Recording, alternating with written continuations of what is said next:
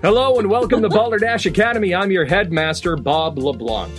Joining me tonight is our faculty professor of home ec and wellness, Marie Stewart Harmon. Hello, everybody. Coach of the Balderdash Academy Dashers, Steve Corning. Let's go, Dashers. Professor of English Language Arts, Molly McGill. Top of the evening, everyone, or daytime, depending. And our five-time reigning champion, Professor of STEAM, Nate Green. Thank you, everybody. You've been wonderful. Have a great night. Our busy... That's us out. Good night. Thanks for watching. Thanks for having me. Bye. Our visiting professor today is Jack Malosh, actor, musician, and voiceover artist. You might recognize his voice from the audiobook Spider-Man: The Darkest Hour by Jim Butcher, Cuphead in Carnival Chaos by Ron Bates, Easy Prey by Katherine Lowe, and Night Drop by Marshall Thornton. Jack has agreed to be the scorekeeper tonight while our faculty members compete for the coveted reigning champion banner. Let's go. They will do their best to compete in a series of comedy competitions. At the end of each, Jack will assign points to a competitor he feels is most worthy. He's not looking for the correct answer and will likely not get one. He's looking for the best answer. Absolutely. The points are arbitrary and can be given to anyone for any reason. At the end of the show, the faculty member with the highest point total will be named the reigning champion. Defending his title is five-time reigning champion Nate Green. People's champ. It is now time for a pop quiz. Our first pop quiz is from Professor Molly McGill of English Language Arts. Molly, what do you have for us? Oh, hello, faculty. So lovely to see you again. Hello, visiting professor. Jack, so nice to have you with us. As we always do, we're going to kick this baby off with a word of the day. I'm going to give you a word, and our faculty are going to tell you what they think it means. I hope you've all studied this week. I'm looking at you all. Yep. Jack, when they're done, we're going to review, and you let me know whose answer you think is the best, or answers, by giving out some points. Are we ready? Yeah. Oh, yeah. Today's word is aunting. Today's word is aunting. Aunting. How do you spell that? Aunting.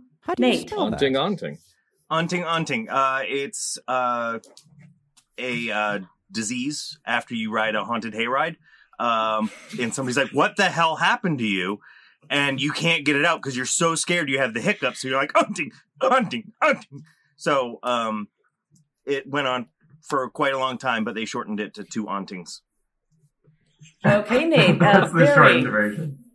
Yes, very interesting answer. Bob. Thanks. So, aunting is, it's new to us, but it was very common in the ancient world. Aunting is what happens when you have two women who marry each other. Oh. What they become to their children or to their grandchildren or to their nieces and nephews is aunting. Okay, Bob, really interesting answer there as well. Steve, what do you got for me? This is a brand new word. Came out 2019, published into the one of the dictionaries. Now, the word avuncular has existed in our vernacular for many years. Bob is already laughing at my answer. That's good. Avuncular is having the attributes of an uncle, and usually you're like good with kids, or you're funny, or you do magic tricks when nobody wants them. This is kind of the opposite. Women kind of felt like maybe they weren't being represented the same in the English language as uncles were. So they decided to create their own word for aunts, which means kind of the similar thing. Aunting. There you go, Molly. That's your definition. Wow. Hope you worked really hard on that one, Steve. Okay, Marie. My connection fuzzed out as soon as he was giving his definition. I'm so sorry. Oh. It's okay. You didn't miss much. No, one yet. That's Schrodinger's answer. It is both horrible and brilliant. Oh. Steve, you want to give a recap? Steve, what do you think? Here's the quick one for you, Jack. It's the female, the aunt version of avuncular. You know the word avuncular? Oh, like yeah. Being like an uncle. It's the aunt version of that. Got it. Okay, beautiful. Thanks for the recap, Steve. You could have just went with that in the first place, I think. I know. Anyways, Marie. I'm actually surprised, Coach Steve, that you didn't know about it. It is a newer word. Aunting is the heckle that stadium people in stadiums watching a baseball game will heckle when someone is about to bunt. How it got to aunting is a long and convoluted story, but it's the heckle for when someone is preparing to bunt a baseball. Okay, great. Okay, so Jack, just to recap here, we have Nate's haunted hiccup hayride. We have Bob's incestual aunts.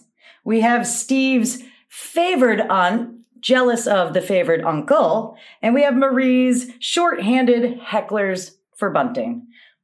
What are you feeling?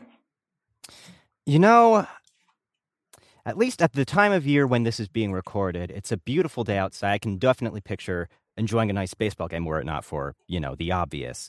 But I can definitely picture in my mind's eyes as we've got the batter up, just being like, haunting. Yeah. So I'd say 50 points to Marie for that. And I'd say that's a solid answer. That is a well-deserved 50 points. However, faculty haven't been studying once again. Just to clarify, aunting does mean a lucky charm or good luck piece, something that I hope you all carry with you in what you do. Oh. So it could be a heckle. I mean, it could be a good luck heckle. Good luck. A good luck heckle. Yeah. Got this bracelet made of bones. That's my aunting. There you go. Now, what kind of bones? They never told me in the Native American shop I went into, but it's your assume anything you want. Hey, there you go. All right. So before we move on to the next game, I'm going to spin an opening icebreaker question for Jack from the Balderdash randomizer. Okay. The spin will generate a random question that Jack will try to answer in 1 minute or less. These questions can be anything from work and play to random information or general trivia. The icebreaker question is about career. What's your favorite part of your job? Oh, I would say probably my favorite part of my job is just when I get to just completely leave behind the hellscape that is our reality at the moment. Just being able to like literally just dive into other stories and be a whole array of different people and characters is just an absolute joy to me, especially when I'm given the instructions to quote unquote go nuts. It's joy, absolute joy. All right. 35 seconds. Excellent answer. Did you yield the rest of your time, Jack? He yields the rest of his time to you, Steve. So our first game is called 4 Questions in honor of Jack's work with Jim Butcher's Spider-Man: The Darkest Hour. Tonight's 4 questions will be about everybody's favorite neighborhood web slinger, Spider-Man. Whichever one of our faculty members gives the best, not necessarily the correct, but the best answer, Jack will award points. Our first question. Stan Lee originally got the idea for the teenage web slinger by watching what? Steve, what do you have? He was watching his nephew try and climb the side of a skyscraper. And it went very, very poorly, as you can imagine. And he said, what if my nephew had the powers of a spider and could actually scale the side of a skyscraper? Mm. Was he in a harness or did he just freestyle it up? You know, I don't want to spoil the ending, but you can imagine in your own mind what happened to Stan Lee's nephew. It is horrifying. Marie, What's your answer? Stanley was actually at his vacation home on a lake. He was sitting and he was waking up from a nap in his canoe when he opened his eyes, and along the dock was a large spider web. And he saw the spider moving faster than his eyes could accept the movement. And suddenly the spider had disappeared. And then suddenly it was on his forehead. And so he realized that there is some potential here for some superhuman capabilities. And that was how he got the inspiration. Spider on the dock. Great answer. So from a large spider web and ninja spider. Mm-hmm. Molly, what's your answer? He got the idea from watching his wife kill a spider while yelling at their teenage son. And he thought, why not just let the spider live? Why does your anger have to be expelled upon this poor, helpless spider? If only my teenage son and this spider both had the powers to conquer her evil, we would have, wait a minute. Oh, whoa. And there's it. That's how it went. Mm. All right. So watching his wife kill a spider while yelling at their teenage son. Nate, what do you have? Well, this happened. Stanley was living in New York City, working there, doing, a lot of stuff there. And he witnessed a young kid help an older, I don't know if it was a woman or a man, but it was an elderly person cross the street. And he thought, he's like, see, not all heroes have to be adults. They can be kids. And you should be inspired to start doing good as soon as you can. So that's how he got the kid for the teenage part. Now, the spider, he was listening to No Doubt Spiderweb, Spider, the No Doubt song on his AirPods. So that's how Spider-Man came to be. That was right after Stan the Man discovered time travel. Yes. Yeah, he went to Stephen Hawking's party. He was the only one that was there. He's a wild. That makes sense. He does kind of jump around a little bit. Mm. He does. So we have Steve with his nephew tried to climb the side of a skyscraper. We have Marie, with a large spider web and a ninja spider. Yes. We have Molly. He was watching his wife kill a spider while yelling at a teenage son. And we have Nate. He watched a kid help the elderly across the street and listened to No Doubt's Spiderweb. Mm. All answers. The actual answer was he was inspired by watching a fly climb up a wall in his Marvel office. So why did the fly have a Marvel office?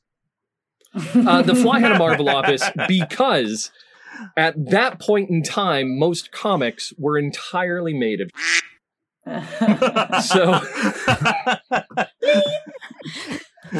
So it's okay. Alan has my back. I'm not sure he does that time.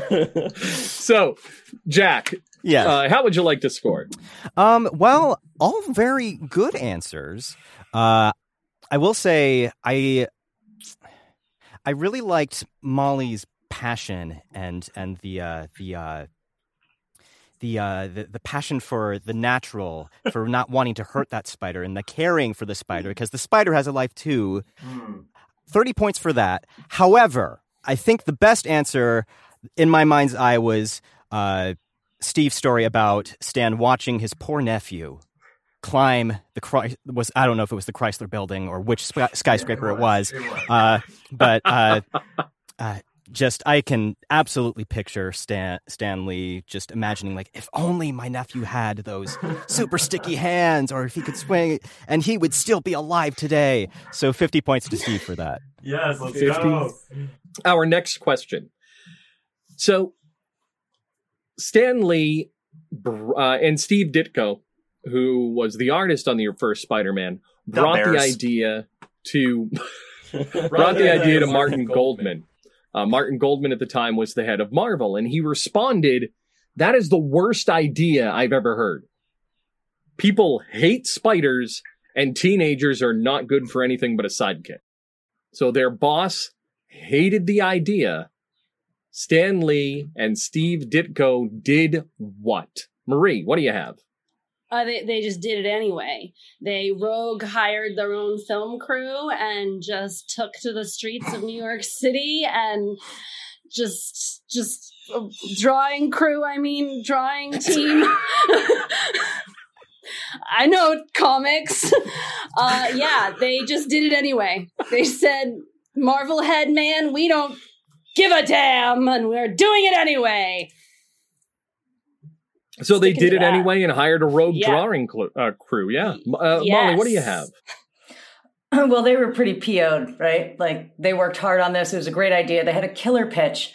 So what they decided to do was prank their boss and then book 2 tickets to Marblehead, where they vacationed after. They wrapped his entire desk in cellophane.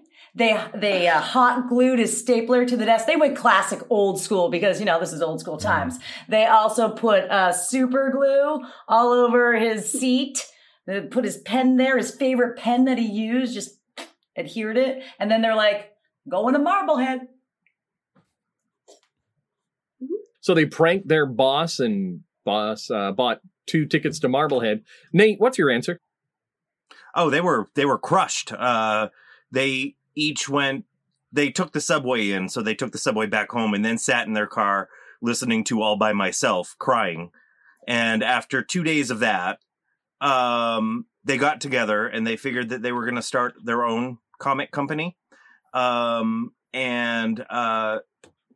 they were doing it, they just played the song, I Didn't Start the Fire. And there was a music montage. All of a sudden, 6 months go by and Spider-Man gets released. And Kermit was there. Kermit? Because Kermit's always there. Yeah, I mean, if there's a music montage, he kind of shows up. I don't know. The frog? With his banjo. Yeah. Yeah. Steve, what's your answer?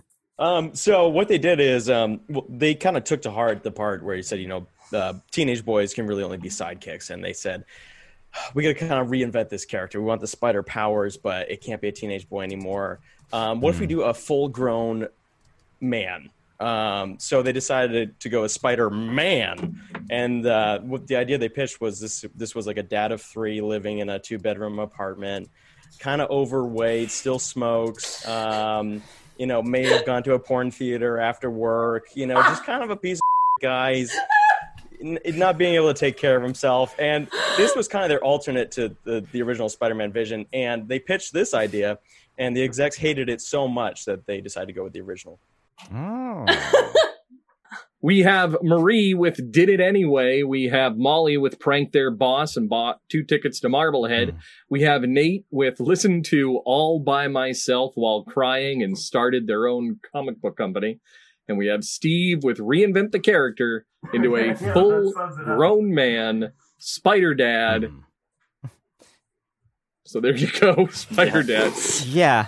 So wow. In reality, Marie nailed it right on the head. They ignored their boss and did it anyway. They snuck Spider-Man into the final issue of Amazing Fantasy, which had been canceled. And the fans loved it so much, they demanded more, and Goodman greenlit the title. The rest is history. When did they get the film crew? Sweet. The film crew? They bought him immediately and put him in the closet. And that's when the great, you know, body dump of 1974 happened, when they're like, what's that smell? The film crew. Yeah. It was a dark time for Marvel. They dumped him in Marblehead. Yeah, Marblehead. How would you like to score that? Oh, yes. Well, a lot of really interesting answers that round. I will say I'm giving 10 points to Nate off the bat just for Kermit. Just because nice. Kermit always is always a plus to give pretty much quality any situation. Love that guy. Yeah. I'm giving 20 points to Marie because a little rebellion every now and then is always a good thing. Every now and then you gotta shake things up a little bit. Steve, I'm taking away 10 points because good God. Is that not the mental image you wanted of Spider-Man? Not especially, man. No? Okay. I mean, I think I would have stomached most of it, but then you had to drag the porn theater into it, and I couldn't anymore. He had to make it so realistic. For shame. After Spider-Man 3, Sony was getting desperate. Our next question. Well, have we ever Spider-Man... Sorry to interrupt you, Bob. Have we ever had anyone lose points? Yeah. Yes, me one time. I lost a point. Yes. And it was totally due to me correct. I should not. Yeah, it was correct. I should have lost points. Classic one. Yeah. Molly lost points not only during a round, but before the show even started. Yeah. Yep. Tuck really overachieving over here. Tuck points away from me because I question him. Yeah. So basically, the answer is all the frickin' time. So our next question. So Spider-Man has had a number of team-ups over the decades. He's teamed up with the original Not Ready for Primetime players, Superman and Batman, both from DC Comics, the Transformers, and in Amazing Spider-Man number 583, he teams up with who? Molly, what's your answer? He teamed up with the Toxic Avenger. See, they had a really tight-knit bond because they both suffered so much from radiation. Suffered, but yet were gifted by it at the same time. So they shared this kinship that was just, it was like brotherhood, you know? And it was just golden from there. Mm. All right, Molly with a trauma experience. Nate, what do you have? Well, there was an electrical storm in space, and what happened is... Spider-Man and Fozzie the Bear were magically transported. I got points for Kermit, so I'm going with Fozzie. I see what you're doing there. They were both transported to the world of the ambiguously gay duo, where they then had to fight crime and question some things. I would definitely watch that. Especially with Fozzie. Yeah. All right, so a trip through space with Fozzie the Bear. Steve, what's your answer? So this is kind of a crossover not very many people saw. It was part of a large marketing campaign. Conagra Brands, wanted to do something new with their products. So what they called up Marvel and they said, "Look, the Chef Boyardee brand is dead. Nobody's buying Chef Boyardee anymore. What can we do?" And Stan says, you know what, I'll put him in the next comic. And what ended up happening was that Chef Boyardee came to life in The Amazing Spider-Man, and they teamed up and they fought the Green Goblin. And he refused to eat a can of SpaghettiOs, a can of ravioli. And so they obviously had to kill him, and that was the first death of the Green Goblin. All right, there's been several deaths of the Green Goblin, and it happened at a porn theater.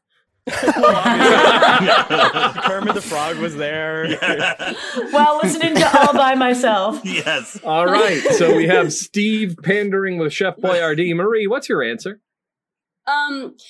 So it came from a thing we see in our everyday lives. Cats are always chasing little teeny spiders that they see along the house. They are wonderful at catching those little pests around. So they were like, let's draw from real life. So it actually was Catwoman and Spider-Man. And it started out very tumultuous. They had their own, quarrels they had to get over. Spider-Man had to prove to Catwoman that he should not be eaten by her, or defeated by her in any way, shape, or form. So they had some good conversation, and then they teamed up. Spider-Man and Catwoman are just taking on the world together. All right, so it's a good answer. Catwoman. Yeah. So, Jack, we have Molly with the Toxic Avenger, Nate with Fozzie the Bear. We have Steve with Chef Boyardee and Marie with Catwoman. The actual answer was President Barack Obama. What? I'm sorry? I'm unaware of this. During his inauguration in this comic, another Obama showed up. So Spider-Man teamed up with the president to defeat the other Obama, who turned out to be the Chameleon. That is wild. I love it. How would you like to score? Wow. Wow. Well, I would like to, let's see. Sorry, this is just so many directions this could go. But I do appreciate the not so subtle pandering from Nate in terms of Fozzie Bear and the questionable sexuality of that duo. So I'll give him another 10 points for that. I also I'm in love with the idea of Catwoman and Spider-Man. So I would say, that's just such. I'm already picturing the banter and the dynamic, the really wild dynamic that duo would have. And seriously, why should Batman get all the fun? Exactly. I'm going to declare that one the winner, so that's. I'm going to say that's probably another 20 points for Marie.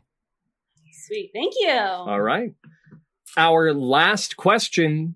In 4 questions, due to a 3-year licensing deal, Spider-Man was brought to Japan for a series loosely based off the Marvel comic character. In this version, Spider-Man has what? Nate, what's your answer? An epic battle with Hello Kitty and Karopi, with the ultimate judges being Waldorf and Statler. Stratler.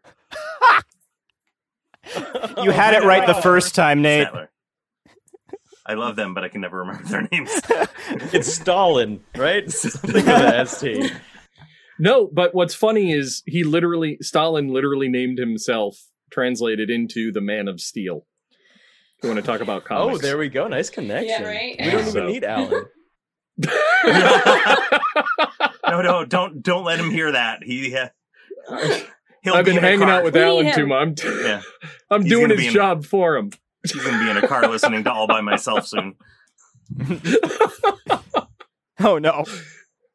So, you want me to repeat the question? Because I just missed that. It was Statler and Waldorf. Epic battle with Hello Kitty and judged by Waldorf and Statler. Yeah. Right. Yeah. Now, superheroes throughout history have been kind of made fun of for their various costumes over time. And a lot of people think that, looks like Superman, the traditional drawings, is wearing his underwear over his pants, basically. And a lot of people have poked fun at that for years. When Spider-Man came to Japan, they decided to give him a diaper because they were a little bit confused about the Superman wearing his underwear over his pants. And they thought it was a diaper.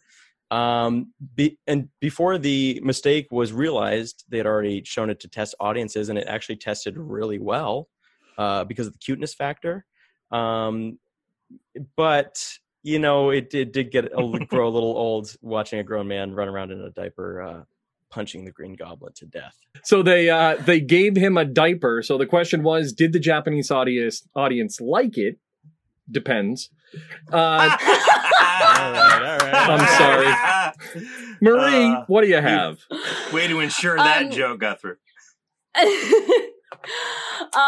we know, Pokemon Go has blown up all over the world. It is everywhere. It is here in Maine. It is in Japan. It is everywhere. So to help promote the upcoming publicity for Spider-Man in Japan, they decided to create a Pokemon Go Spider-Man that showed up at select, I think they're called gyms in Pokemon Go, where I think that's what they're called, and to help promote the upcoming, all the publicity that Spider-Man needed. So it was rogue guerrilla marketing by subliminally having to fight Spider-Man in your Pokemon gym in Japan. All right, in 1978. That's fantastic. Yes, Molly, definitely. What's your answer? They gave Spider-Man an extra superpower. Someone called it an addiction, but they really played it out as a superpower. He was killer at karaoke. and get him up on the stage, get him in a booth, get him against Green Goblin. They had an epic karaoke battle, which went down in Japanese and global history. It was popular all over the world. His go-to song, of course, was All By Myself in a Kermit accent. And he just nailed it. Nailed it. All right. Well, that makes a lot of sense. Question before we move on. Yeah, what is it? It's actually for Marie. I'm sorry. I meant to ask this sooner, but we moved. If there was a Pokemon Spider-Man crossover, would it be Pokemon or would it be Spider-Mon? Spidey-Mon, I think. Okay. They just makes sense. That up because a lot of people would be thinking that. Yeah. Thanks for clearing that up. It makes sense because that would be Spider-Monster. So, yeah. Okay. All right. So we have Nate had an epic battle with Hello Kitty judged by Statler and Waldorf. Spider-Man was there. Steve gave him a diaper. Marie, Pokemon to go with Spider-Man. And Molly had an addictive superpower. He was killer at karaoke. The actual answer was a giant robot called Leopardon. So he got his powers by a spaceship called the Marveler from Planet Spider that transformed into the giant robot, because of course he did. You realize the second half of that robot's name is Hard-On? Yeah, welcome to the 70s. Jack, how would you like to score? Wow. Amazing answers all around, but I have to give it to Molly with the Spider-Man karaoke battle, singing it all by myself with Kermit. Like, oh my! It's off the wall, but I could see it and picture it, and my God, it is glorious. So 60 points, 60 points for Molly. Woo! Feels like a deleted scene from Spider-Man 3. He's like, he's so depressed, he just goes into a karaoke bar. Yeah. Right. Honestly, Sam Raimi probably shot that scene, let's be honest. Was that before or after Venom infected him? Well, you'd get a very different scene either way you went, so... Yeah. That's true. Venom busts in all drunk from sake. There's having a karaoke duet. Our points... Right now, in last place, we have Nate with 20 points. Oh, Nate in last place? Good Lord. That's different. We need to get Jack on here more often. We have Steve with 40. Well, yeah. And in a two-way tie, we have Marie and Molly, each with 90 points. Wow. Whoa. Wow. That's fun. Well done. So join us for a chat with actor, musician, and voiceover artist Jack Malosh when we return to Balderdash Academy. Go Dashers! Go Dashers! Listening is cool and all, but watching gives you so much more. See the players' real-time reactions, flub-ups, and all the snark that intern Alan Smithy can dole out on the running commentary. Only at Balderdash Academy's YouTube channel. Welcome back to Balderdash Academy. We are here today with visiting Professor Jack Malosh. Jack is an actor, musician, a voiceover artist from Southeast Michigan. He currently narrates audiobooks professionally, and some of his favorite credits include Spider-Man: Darkest Hours by Jim Butcher, Cuphead in Carnival Chaos by Ron Bates, Easy Prey by Katherine Lowe, and Night Drop by Marshall Thornton. Jack, welcome to Balderdash Academy. Thank you so much for having me.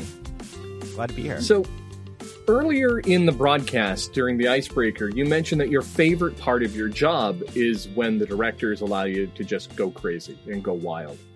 Now, what about that do you love the most? Is it coming up with the characters? Is it playing the emotional truth behind the lines as they're written? Well, what's your take on it? How does that work? When they really let me go and let me kind of come up with the voice for these characters and allow me to go off the walls, especially when I was working on Cuphead, especially that was when they especially said, please go bonkers, like just go for it, because it's a kid's title.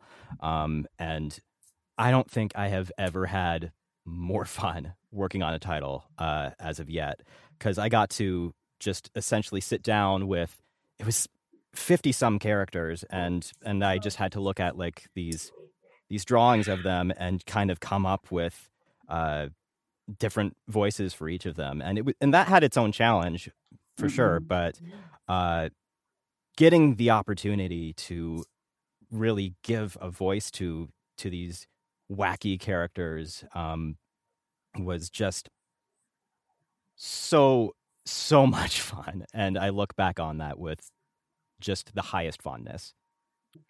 When you're tracking all of the different voices that you need to create, what is like, how do you even start that process? Like there's, you said 50 characters, which is on top of a narrator voice, I'm assuming, which is your normal candid voice. Yeah. The narrator voice is just my voice. When you're tracking all of those characters, how do you even begin that? Like, that seems so daunting to me. Valid question. It's a combination of things. Like I do my best to try to keep a little memory bank in my head on like what each of these characters sounds like.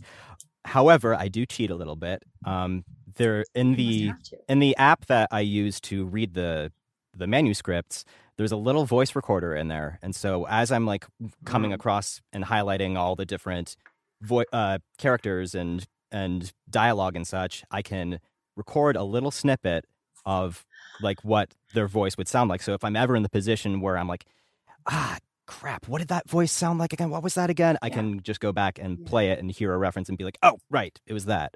But I try just to try to keep it consistent. It can be challenging, but it was fun. But you clearly enjoy it too, like of being able to, so it's one of those challenges that you get a lot of satisfaction from, I assume. One of the funniest things was I had to at one point do a cartoonish kind of sneeze, and I had to keep turning the gain on my microphone down because I kept clipping it. And after that session was done and I came out of the booth, my dad was just laughing his ass off. Just being like, what were you doing? Like, was that a sneeze I heard? I was like, you heard a sneeze through my whisper room walls, through my bedroom door, across the hall, and into your bedroom. Wow, okay. It was... Oh, man. Oh. Now, when you develop character voices... Now, I know animation's different than audiobooks, but there's a base root in some of it. I know when I do voices for projects, I'll sometimes start with either a regional bass or a celebrity bass or a vocal tick and then build off of there. Is that the same, or is it similar in audiobooks, or what's your process in that? I mean, it does kind of vary from title to title. But yeah, especially if I'm given like a regional kind of bass, I can do some research on like kind of like what the dialect from that region would sound like, and then try to mirror that as best I can, and that can be a good starting point for sure. But also sometimes if it's just like I'm given a description of what they're like, just like a sense of their personality, that can be a good jump off point too. And then if I'm given, in the case of Cuphead, I'm given visuals to work with, and I can just in my head, like look at these and be like, okay, what does this guy sound like? And get to play with that. That I find a lot of the voices kind of came, at least in that project, came from the visuals. As an actor, do you play off of character building? So you get given these character descriptions, but do you ever go deeper in your head to really like get into the character and be like, when he was a child, as we do when we're acting and taking on roles? Mm-hmm. Yeah, every once in a while, when there's a particularly dramatic moment, I do sometimes have to draw in on that. Thankfully, it hasn't had to go too deep or sad as of yet. I'm sure that's probably coming for me down the line. But yeah, absolutely. If I can kind of infer to like what might have happened to some of these characters off.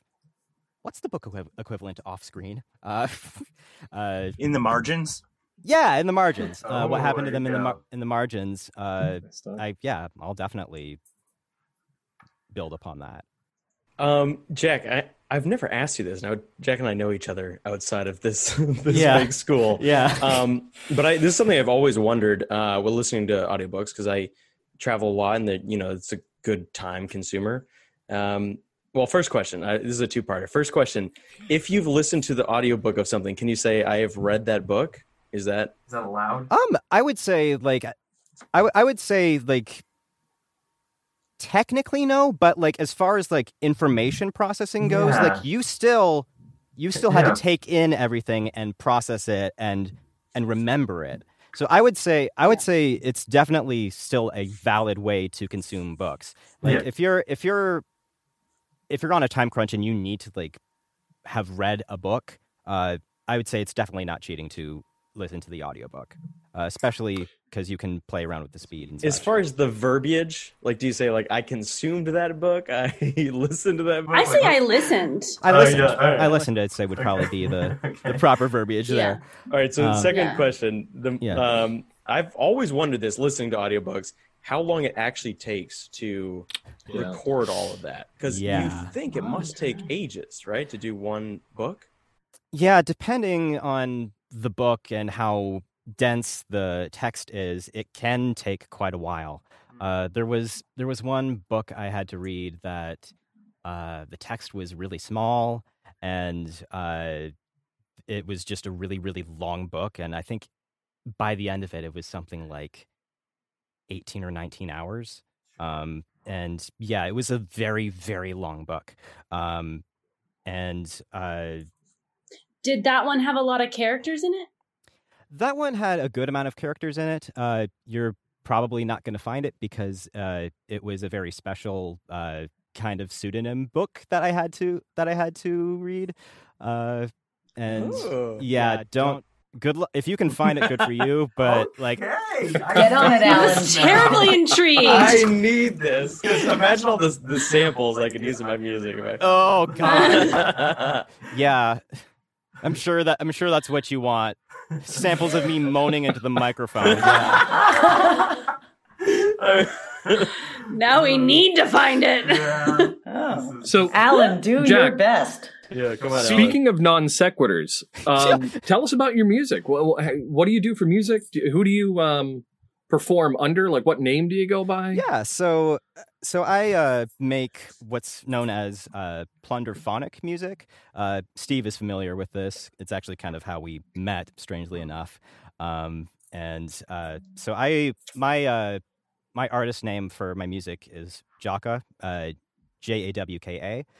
And what I do is I'll take samples of different things, whether it's from music or if it's from, let's say, a movie or a radio clip, anything that kind of catches my ear. I'll try to sort of piece things together in order to create a new sort of composition.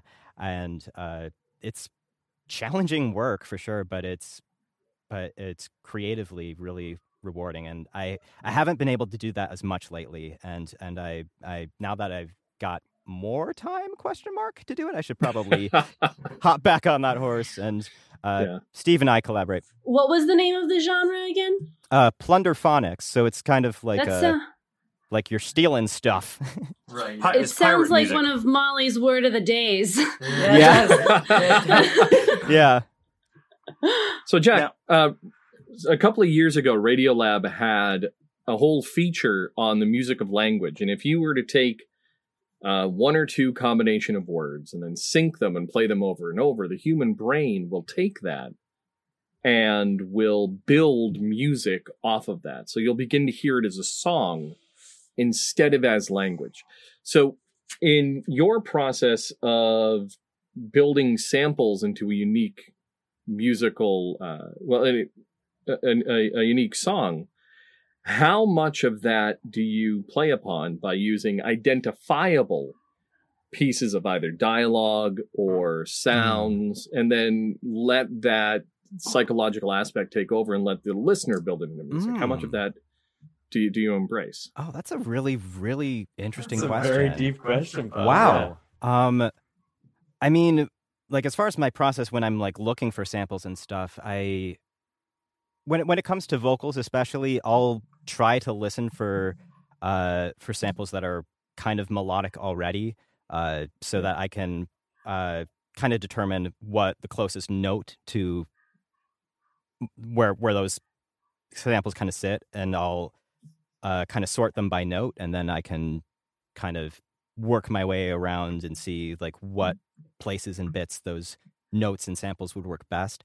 But wow, I'm still wrapping my mind around the entire question, and I'm not sure I'm answering it.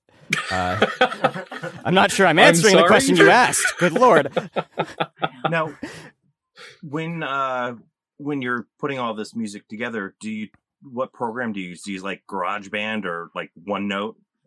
I use Ableton Live currently. I started off with FL Studio, but a friend of mine introduced me to Ableton, and I found it to be a little more intuitive to me anyway. But I find they're both useful. Yeah, Ableton definitely. Yeah, I'm an FL guy for sure. So I tend to switch between Thifelton and Babel FL. I heard you do a really popular podcast about specifically about plunderphonics music with another great host. Would you mind telling us a little bit about that? Yeah. So I play one of the hosts on a little podcast called Collaboradio. Huh. And we basically yeah. There's a delightful little gentleman that I work with for that. And we it's your sidekick, we talk about yeah, for sure. Yeah, you work with the ThinkFishTank, don't you? I do. Yes, we work together and we collaborate a lot of times. Delightful chap.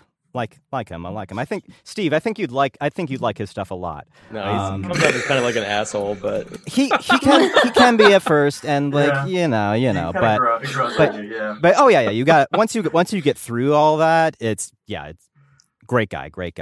But yeah, we basically discuss a lot of different plunderphonic music, and we'll occasionally be able to have other plunderphonic musicians on the show, and we'll get to discuss their own music, and kind of we've just recently had Belinsky on. That was cool. And yeah, he's very chill guy, and we got to listen to one of his albums and have him talk about his process as we were listening to the music, and he'd point out little tidbits of things and tell us stories, and it was cool. It was great. I had a lot of fun with that one. But yeah. So you and Steve collaborate together. What is that collaboration process like? Does one of you write something and then send it, and you like, what is that like? Yeah. That is a good question. I would say it varies, but oftentimes it's like we'll start something and like we'll get stuck with something and we're not sure where we want to go, and I'll be like, hey Steve, I've got this thing and I don't know what to do with it. Could you like do you wanna play with it? Do you wanna mess with it a little bit, see what happens? So it's like musician's block. Yeah. And like oftentimes like I find that collaborating together will help kind of unblock that musician's block, and even if it doesn't on my end, it's always really cool to hear what other people come up with. It's always really cool to see what Steve comes up with, and it's a really rewarding process. Jack and I put a record out. It's probably 6 years ago now. Yeah. That's our. I think. Can we get it on Spotify? No. You can get it on Bandcamp though. But all right. It was like a concept album, and all the samples, like everything in the album, was sampled from Regina Spector specifically. Yeah. So that was kind of a cool undertaking, because that was kind of our challenge. Yeah, we kind of bonded over our love of Regina Spector's music when we first met, and it was shortly after we met, and when we had both discussed like our interests in the music, and Regina came up, that the idea came. I was like, do you want to make some tracks out of Regina's music? And we were like, yeah. And then 6 years later, we finally... It took a long time. It took us a long frickin' time. Yeah. Oh, yeah. So if people wanted to find your music that you said Bandcamp. Are you on SoundCloud as well? Or? I am on SoundCloud. I would say you can probably find most of my stuff on SoundCloud. That's soundcloud.com/jawka. Yeah. So links in the description to both Jawka and ThinkFishTank, who's always in the link in our description. You should really check it out. Join us as we return for our STEM pop quiz and lie again, only on Balderdash Academy. Go Dashers! Go Dashers!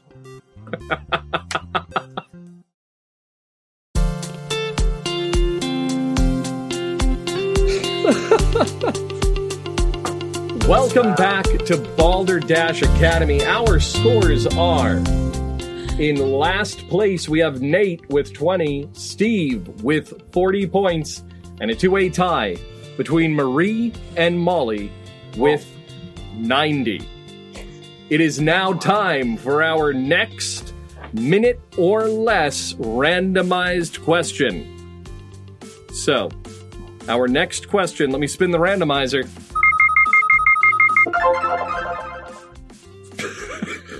Jack, poutine, what is it and why? So I've had poutine once before. I believe it is sort of like these wide, like, wedges of potato fried. Basically, it's like French fries, but thicker and heartier. And then it's covered with cheese curds and gravy. It's a Canadian delicacy. I've had it only once before. Delicious. But I was also asking myself the same question after I was done eating the whole thing, as I felt that gravy going through my bloodstream. I was like, "Oh, why? Yeah. Why, indeed?" But it's so good. But the why, I suppose, would be because it's delicious. You gotta love food that will make you hear your arteries harden. And delicious. That's probably why I've only had it once before. My heart's working harder than normal. I feel like I can hear it trying to find it. Yeah. Why I no think good right now. Whoa! There's the tone. It's time for our second pop quiz. This pop quiz is from the head of STEAM, Professor Nate Green. Nate, what do you have for us? Well... so I want to actually get into some things that you can do outdoors, because right now it's a good time to be outdoors and get some distance in there, social distancing. And some national parks are actually allowing for social distancing by being able to reserve timeframes for when you go into a park. For example, the Flume Gorge, and I'm actually going to read to you what's on their website. It's a natural gorge extending 800 feet at the base of Mount Liberty within the White Mountains of New Hampshire. The walls of the Conway Granite rise to a height of 70 to 90 feet and are 12 to 20 feet apart. The Flume Trail is a one-way 2-mile loop starting at the check-in booths, and the entire loop takes about 1.5 hours, and it finishes at the Flume building. It's amazing. I actually sent Bob some pictures and video of it that we can put in here, so that way you guys can kind of see what I'm talking about. And what's amazing is just the cliffs, and then the vegetation growing on them, and the waterfall. Another cool thing is that this flume was discovered in 1808. Now, what I want to ask you guys is I want you to tell me who discovered it, what they were doing in the area, and how old was this person? Because I like to. Let's start with Steve. Sorry. Didn't mean to put you on blast. Say, what year did you say, Nate? I'm sorry. 1808. 1808. You really have to start with me, huh? You're really going to make me improvise tonight? Oh, okay. So this was discovered, obviously, 1808, as Nate said, by President Taft. Everyone knows he was alive in 1808, and he was 12 years old. And what he was doing in this specific locale was he was already an extremely obese person. And unfortunately, most of the bathtubs in his hometown couldn't fit his girthiness. So he was So what he was trying to do was find. I wish I hadn't aged him 12. Why did I do that at the beginning? What he was trying to do. Hefty 12-year-old. Yes, he's extremely hefty. And I hate to put down the weight of a 12-year-old, but this is just factual. Good work, Steve. Thank you so much, guys. And so he needed to bathe. So he went here and would ride the Flume, that two-mile circuit. And he just jumped in there with a bar of soap. And in no time, he was clean. There you go, President. A future President Taft. So we have a overweight future President Taft just running around with a bar of soap, jumping into flumes. Okay. And Molly. Oh, wow. Okay. Just to clarify, the original question is who discovered the flume? Who discovered the flume? What were they doing? And how old were they? Well, I'm glad that's the question because I do know this answer. So who discovered the Flume? What a lot of people don't know is that this actually abuts Jellystone Park, really famous, made famous by the TV classic Yogi Bear. And so before Yogi Bear and his sidekick Boo Boo, much like you and Steve on your podcast, of course, you'd be Yogi, Steve would be Boo Boo, they explored all of Jellystone Park. I mean, they mapped it out so that they knew where to shoot every scene in that animated series. So one day they came across the Flume. It's right borders Jellystone Park. They couldn't use it because it's part of the White Mountains National Park. They couldn't use it in Yogi Bear, but they did discover it and are credited with it with a plaque that is placed under the waterfall where no one can see it. Loving the details. Yogi Bear and Honey Boo Boo. Hey, Boo Boo. So that's great. And Marie. So Steve was onto something with it being a 12-year-old, but it was not future President Taft. It was a 12-year-old little girl named Shirley who just recently the Gorge Flume was discovered in late January. She received a puppy for Christmas that year, and the puppy got out her backyard, and she was chasing this puppy. She never let it out of its sight, and then all of a sudden, the puppy's soaring down this epic water adventure, and she just goes right with it, and she gets the puppy, and she's holding it. And so it was discovered by 12-year-old little Shirley saving her puppy from drowning down the Flume. I just want to say that was great sound effects that you added in there. Yeah. With the wind, thank you. Yes, that really was realistic very wind. Intentional. Yes. I hope you didn't break the wind. No, not that. Boo. I'll let you know. So we have you got booed by the guest, Nate. That's the first time. Usually everyone's just like, Nate, you're the greatest person of all time. He's have some won points, all Nate. Of them. Have all the points. Okay, obese 12-year-old. All right. So, Bob, what do you have?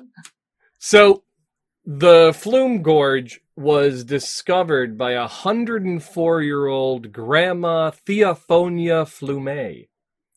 Mm. So, she went by Theophonia. The nickname for that is Tiffany. So, she was known as Great Grandma Tiff, and she was out collecting hazelnuts in the New Hampshire woods when she stumbled across this gorge. And if I'm not mistaken, the gorge was uncovered by I think it was heavy snowfall. And when the snow melted, there was this gorge. Nobody knew it was there before. So she went out. She didn't get many hazelnuts, but she did find a large crevice. Ah, hazelnutty. Cracks. All right. Now, so we have 12-year-old future president, obese, bar soap jumper. We have Yogi Bear, Yellowstone's right next to New Hampshire, and Jellystone. Oh, Jellystone. I thought you said Yellowstone. Don't get it confused. No, that's a different. Yeah. Yeah. Okay. When Jellystone blows, it's just picnic baskets. Picnic baskets. It's pronounced. Yes. And Marie's windblown effect of catching a dog flying down the river, and Bob's nuts in the gorge. Nuts and crevices that Aunt Tiff found. So how do you like to spread out these points? Holy cow. Really good answers all around. So I'm going to say, first of all, just a base 10 points for everybody for going into detail and giving some really quality answers. Another 10 points to Steve for making me lose my shit.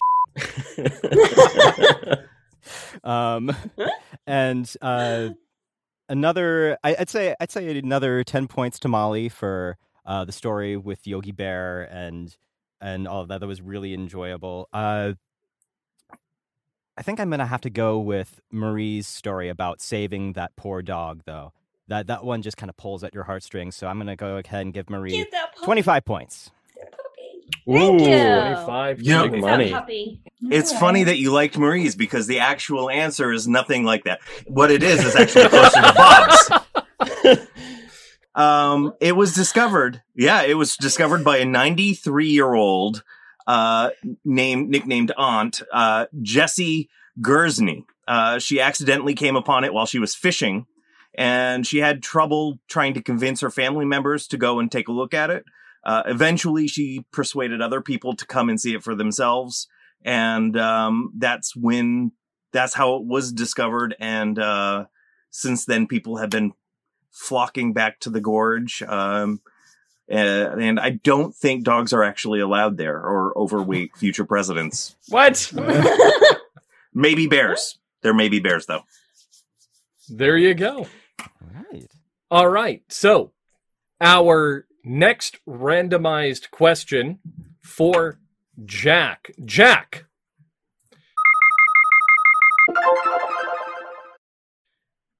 if you were a season, what would you be? Ooh! If I were a season, all the leaves are. If I were like, what would I like to be? Which season would I like to be, or which season? Answer it however you think is best. Ooh. Get there, Jack. You know, I didn't used to like it so much when I was a kid, probably because I had to go to school. But autumn nowadays, I find I'm appreciating a lot more because it's, especially in Michigan, our summers can be rather brutal because of the lake effect humidity that surrounds us. And so when that humidity starts to break and it's cool, it's not too cool, but it's cool enough just to need a light jacket. And you get to go out and you get to see just the natural fireworks display that the trees are putting on with their beautiful, beautiful leaves. You know, I'd say it's hard to beat that. It's hard to beat autumn. Not to mention all the cider and donuts. Yeah, all donuts, right, man. I was wrong. I swear I thought you were going to say paprika. So, our next game is Lie, Lie Again. I will read a weird or unusual fact about a select member of the faculty. The statement can be the truth, or it could be a lie. Our visiting professor and fellow faculty members may question the subject. To better understand whether or not the statement is true or a lie, either way, the subject must convince everyone that the unusual fact is true, no matter how absurd it sounds. Our statement tonight, by popular demand, is my own. Yes! We've been waiting for this. The statement. The first play I had produced off-Broadway was one I wrote when I was 16 years old. What was the name of the play, Bob? The name was Love, Trust, and Escalation. And that was the fourth title. That title has been used for about 6 other different projects, all based on that original play. As at 16, what was the inspiration behind this play? What was going through your teenage mind? So we were shooting videos in the summer, and I was the screenwriter. I was also 1 year away from starting stand-up comedy, so I was the comedy guy. I wrote the show to be one of the vignettes in a summer video. And I had the old script writer program on a Tandy that I wrote the script in, and it just sat there. We never got around to shooting the video that summer. And then in 2004, I retrieved the plays off of the screenplay off of that drive when I was transferring my files, saw it, and decided to make a couple of tweaks and then submit it to festivals, and it got selected. When you say a couple of tweaks, do you mean like literally just a couple of little minor details that you wanted to work out, or did you find that you had to do a more extensive retooling? I added a better resolution. So the subject matter was the punchline of the joke wasn't correct in the final. So the punchline, it worked, it was funny, but people were laughing at the wrong thing.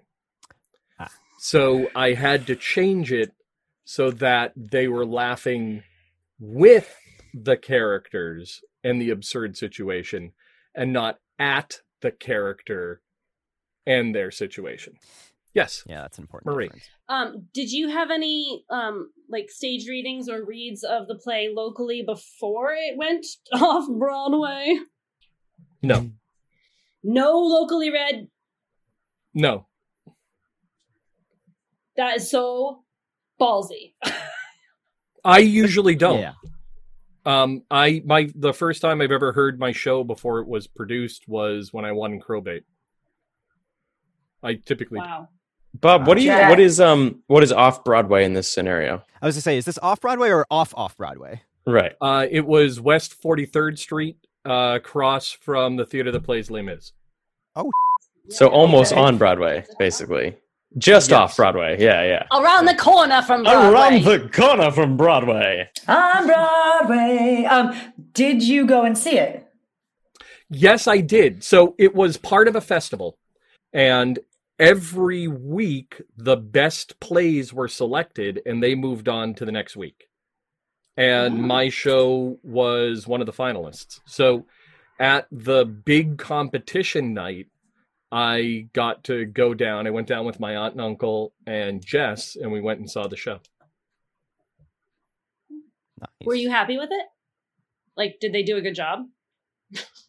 Yeah, but I mean, I was just the playwright. The real show, I mean, you're an actress. The real show is an equal collaboration between the vision of the director and the actors spend more time with the characters than I did writing them.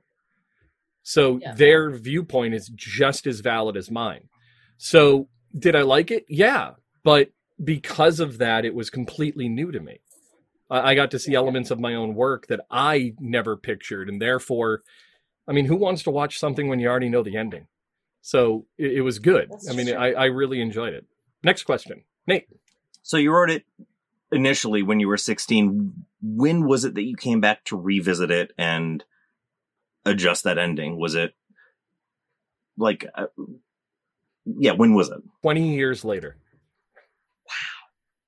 Wow. No, probably 15. So here's the deal. I'm good with design and I'm good with language. I'm bad with math. I wrote it. I think Alan's good at math. I wrote it in 1991 and I kind of finished it in the early 2000s, 2003. I think 2004 is when I transferred the drive. Very cool. And you said you and Jess were together when you were 16? No. But when I rewrote the show, we were. Oh, yeah. When we went to see the show, okay, I was married. I'd just been married. I was going to say, where were the kids? Wait, did we find out what year the show was actually produced? The show was produced in 2006. Okay. It wasn't originally produced in New York, though. It was originally produced in Austin for Shrewd Productions as part of their Cheater Festival. And I did not get to go see that production, but I was incredibly pleased with the production quality and the professionalism of the company. So Shrewd Productions in Austin. You know, Bob, I don't doubt you are a fantastic and well-published playwright. I don't doubt that this is true-ish, but I know you, and I bet you changed one minor thing, like you were actually 18 or something when you wrote it. Like, I know, or... yeah, it's going to be a technicality. Like, it wasn't, like, really off Broadway. It was, like, it's not at the theater he said it was or something. I'm going to go with your line. All right. So we have a lie for Molly. Nate, what's your answer? Oh. All right. This is really heavy stuff for a 16-year-old. And I agree with Molly's points, but it's Bob. That's it. If it was any other, yeah. And I mean, then he had all of his hair. So did that make me like a superpower or something? I mean, I need there to be variety. There's already a lie. I gotta say true because it very. All right, true for Nate. Steve, what's your answer? Yeah. Before I give my answer, I will say, Bob, I don't know if you knew this, but this actually was produced on Broadway as well. The filmed version of it was shown in the porn theater on Broadway. It was called Love, Trust, Masturbation. So that was right after the Spider-Man. Yeah, see, that wasn't spider webbing coming out of his wrist. Oh! Is that too far? Or is that just right? I don't know. Wasn't Paul Rubin in it? Steve, what's your answer? My answer is this is true. I'm pretty positive I know this about you, Bob, because we've played a lot of disc golf together, and you tend to talk about just random facts about your life. And so I think I know a bunch of random things about you just because we spent a lot of time together doing passive things. So I'm pretty positive this is true, unless you're catching me on a technicality, like Molly said. Mm-hmm. So I'm with Steve in that, like, I've heard Bob talk about this before. However, this is his first time doing Lie again himself, and so. Mm-hmm. Okay, I'm gonna go. Oh God, I'm like really worked up about this. False. He's telling a lie. All right. Jack, much like luck. Flume Gorge, we're split right down the middle. Jack, we have reference. Molly with a lie, Nate with the truth, Steve with the truth, Marie with a lie. What's your call? You know, I mean, we only just met today, but I thought your answers came very naturally. You didn't seem to be struggling for a whole lot of details. He never struggles for details. The story seemed very genuine to me. I have no reason to doubt you. And like it's a pretty cool story, and I want it to be true. So I'm gonna go ahead and say that you're telling the truth. All right. So we have Molly with a lie, Nate with the truth, Steve with the truth, Marie with a lie, and Jack with the truth. The correct answer, or the actual answer, is that it is completely true.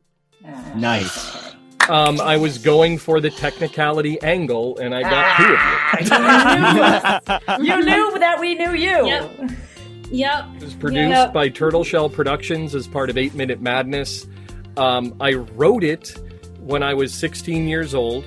I wrote some pretty heavy subject matter, and part of the subject matter was inspired in the fact that I was reading a lot of Greek mythology. Cool. And I wanted to kind of write a modern translation of a Greek epic in 15 minutes. The Austin show was an edited down 10-minute version, and the 8-minute madness was a speed version, so they did it and fit it within 8 minutes. But yeah, it's all true. And my first time ever hearing my work ever before submitting was at Crowbait. Wow. So, yeah. Yeah. Now I know how uncomfortable everybody else felt. So, that's the end of our first half. Our score. Oh, actually, wait. Jack, I forgot. How do you want to score? Yeah, there you go. I got distracted. Yeah, you're fine. Honestly, like that was a really cool story. I'm gonna go ahead and give you 25 points for that. Yeah, 25. Wow. Okay. So that's the end of our halftime. Our scores as they stand. In last place, we have Nate with 30 points. I'm next with 35. Steve has 60. Whoa. Molly has 110. And in our lead is Marie with 125. Woo! Join us when we return with Coach Steve and Mask Charades only on Balderdash Academy. Go Dashes! Meet the characters of Balderdash County in Balderdash Academy Teacher's Lounge. You've heard the game show. Now you can go behind the scenes as you meet the students and faculty of our fine school. Unlock the mysteries of the centuries-old buildings, or even go outside the school grounds to meet the denizens of the village of Balderdash. Character, comedy, and mystery abound in Balderdash Academy Teacher's Lounge every other Wednesday on your favorite podcast service. We All Have a Story is a podcast dedicated to learning more about the folks around us, one person at a time. We'll chat with accountants, bus drivers, entertainers, novelists, beekeepers, piano tuners, booksellers, artists, and more. Check out We All Have a Story using your favorite podcast app or service.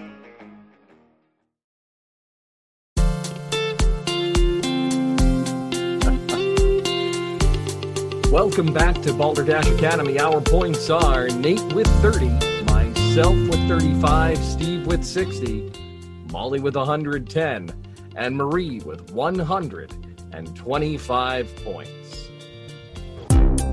That marks our halftime with our halftime sports trivia coach of the Dashers, Coach Steve Corning.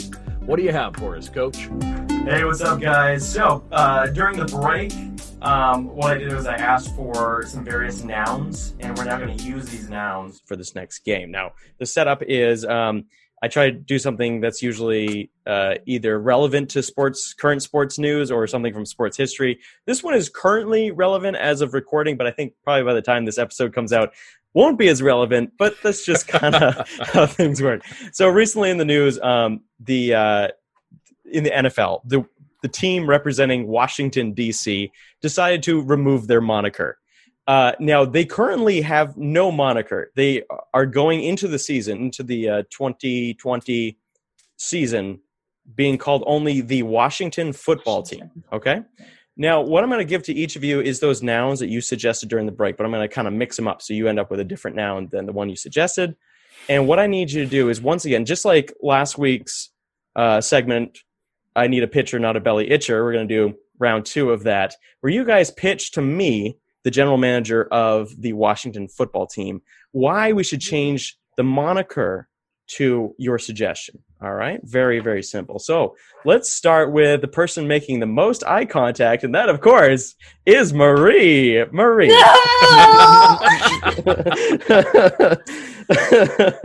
You got this. You got this. All right, Marie. Thanks, Jack. Yeah. So your marketing firm is... wants to go with the moniker Coffee, the Washington Coffee. Explain yourself. Well, everybody loves coffee. There's not many people I know. There's a few people I know that don't drink like caffeine in their lives, but there's also a few people I know that don't watch football. So everybody loves coffee. And here in Washington, D.C., there is a huge local coffee movement. So we are trying to make sure that not only do we have a football team that everybody loves, at least the name of, but we're also throwing a little love to our local D.C. community by supporting our local coffee shops. So we are the Washington Caffeinators. Oh, wow. Okay. So now we're going to be selling a lot of merch, you know, with the new team name. Tell us about the logo a little bit. What logo are you looking to put? Absolutely. It is a coffee bean as the football. So we've got... Okay, yeah, I see that. Absolutely. And then further marketing is we have a coffee cup with footballs exploding out of it. On the helmet, you've got a coffee bean. Thank you. You just got a quick 5 points from Jack. Wow. Nice work. Nice, Jack. Nice. Yeah, coffee bean. Coffee bean. And then the mascot, I'm sorry, Steve, you might be afeared, would be a giant coffee cup. Oh no! Person 5 points. A giant coffee cup. Call back to episode 4. Flashback. Yeah, I was horrified of anything that wasn't like a humanoid thing as a child.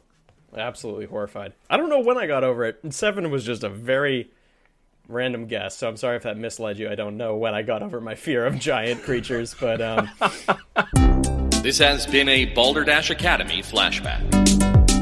Yes.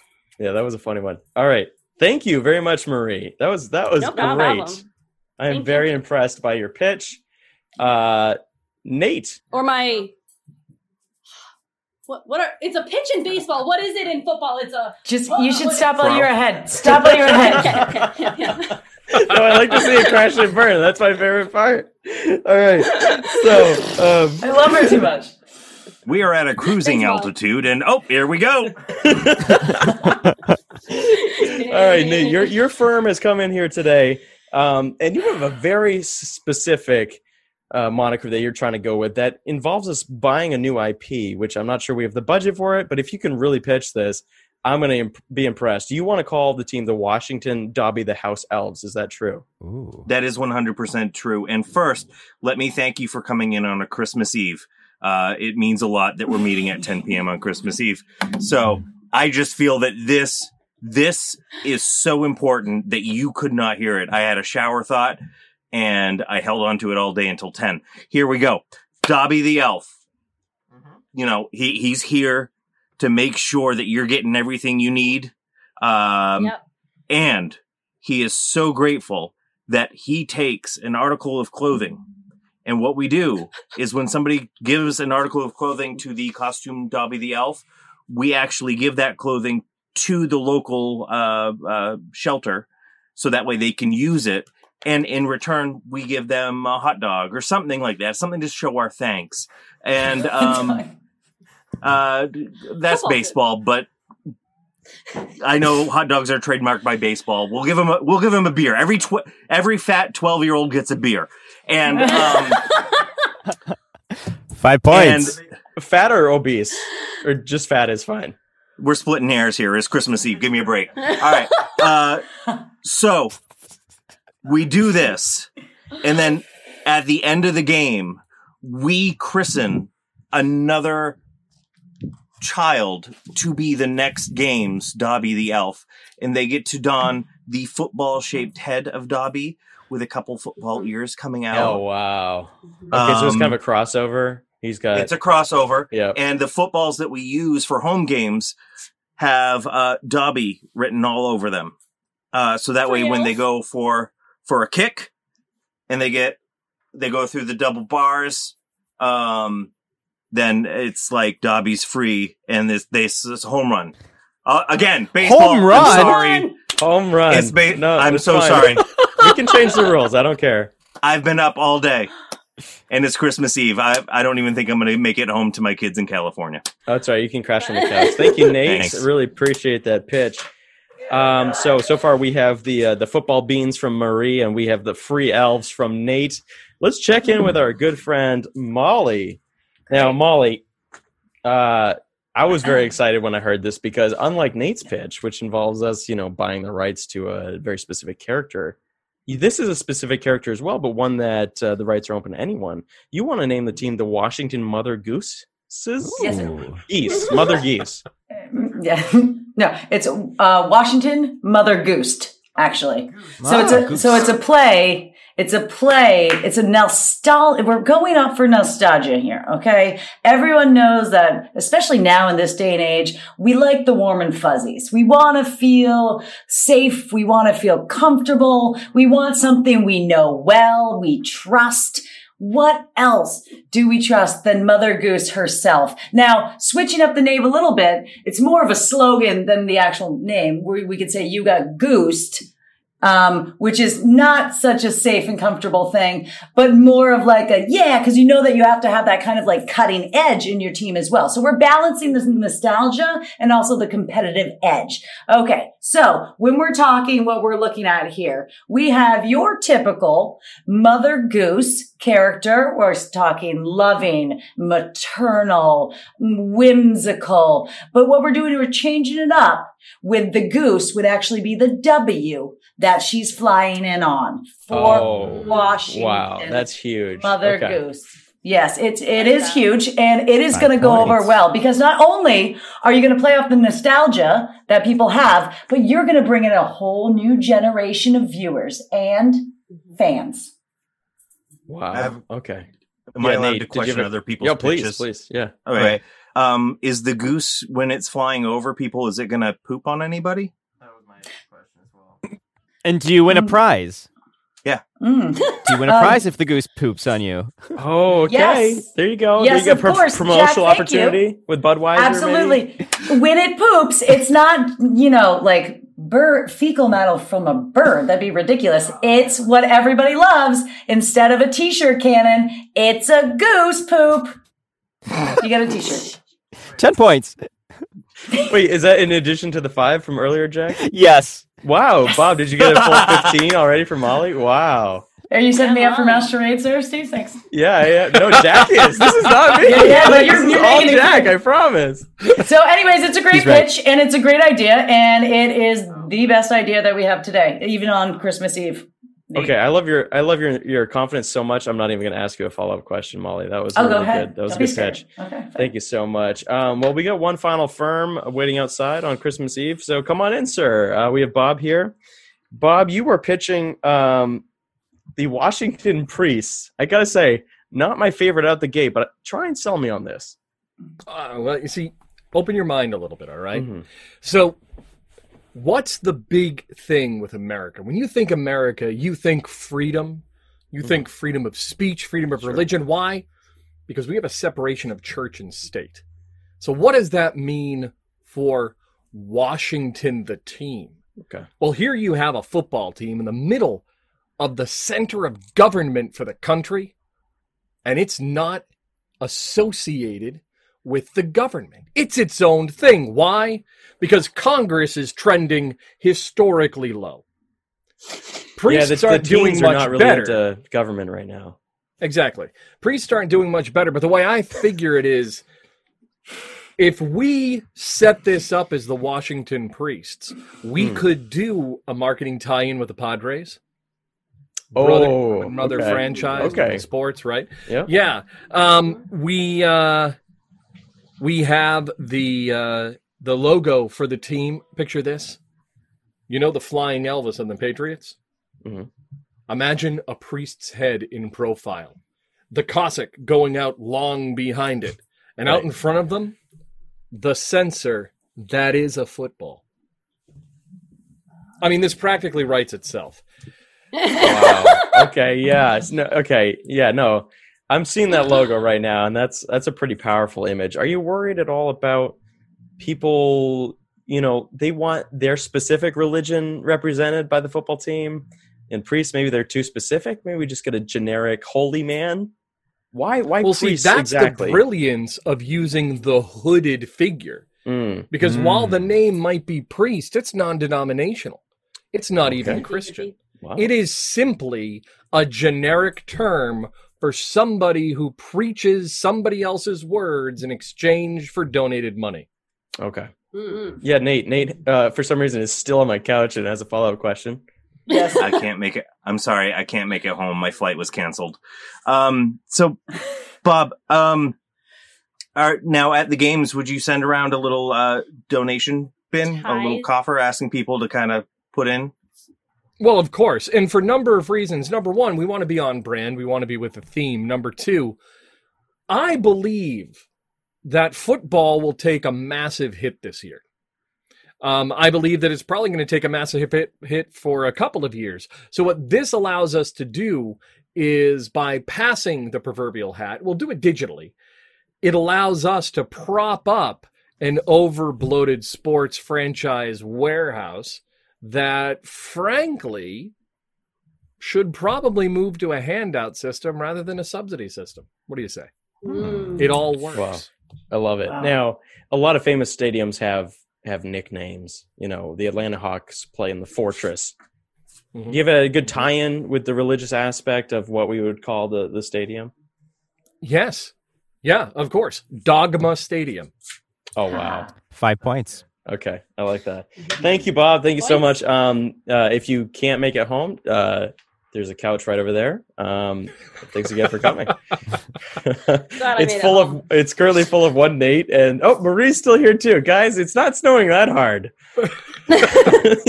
I know I got a nice place, but I really liked his pitch. All right, I canceled my flight. I wanted more time with you. Wow, I don't know if that's sweet or creepy. Luckily, we don't have to decide right now. Jack gets to decide, and Jack, you've heard all these answers. And we, of course, from Marie, we had the football beans. Just love the idea of that logo. Caffeinators. Yeah, the caffeinators. Yes. That was good. From Nate, we had the house, the free elves. Kind of a kid would wear the outfit, do this whole thing, promotional thing. Beers for 12-year-olds. Yeah, specifically 12-year-olds. Exactly. Yeah, okay. Then, of course, we had Molly. She pitched the awesome idea of something kind of close to home that we can all kind of feel, right in our childhood, with the mother goose, the Washington mother goose. It rolls right off the tongue, I will say. And last but not least, we had Bob pitching the idea of separating church and state, but keeping the religion and the politics together for some reason with football, with Washington priests. Jack, you've already handed out some bonus points in the middle there, which I love. Love it. What is your verdict here for the end of our segment? Well, I got to give props to everybody for really, really working with the prompts that they were given. This is a really tough choice, but I think I'm gonna have to go with the Washington Caffeinators. Just if for nothing else, then just the image of that mascot chasing you down. Steve specifically. Yeah, me specifically. Happy dreams, and being Steve. Like, hey, don't run away. I'm a caffeinator. I just want to caffeinate you, Steve. Come back. You. What would you like do for points? As far as points are concerned, I'm going to go ahead and give Marie another 10 points for the caffeinators. Thank you. Another 10 points so far. Our points are Nate with 35, myself with 40, Steve with 60, Molly with 125, and Marie with 145, which means Marie will be performing our mask charade. That's huge. How many wins does Marie have? Sorry, just want to check in. Marie, just the one. And I always do charades. Right. Just the one. You always lose your lead right here. I think everyone does. Our next game is called Mask Charade. Jack will send his favorite movie to Marie. Marie will send him an instant message right now.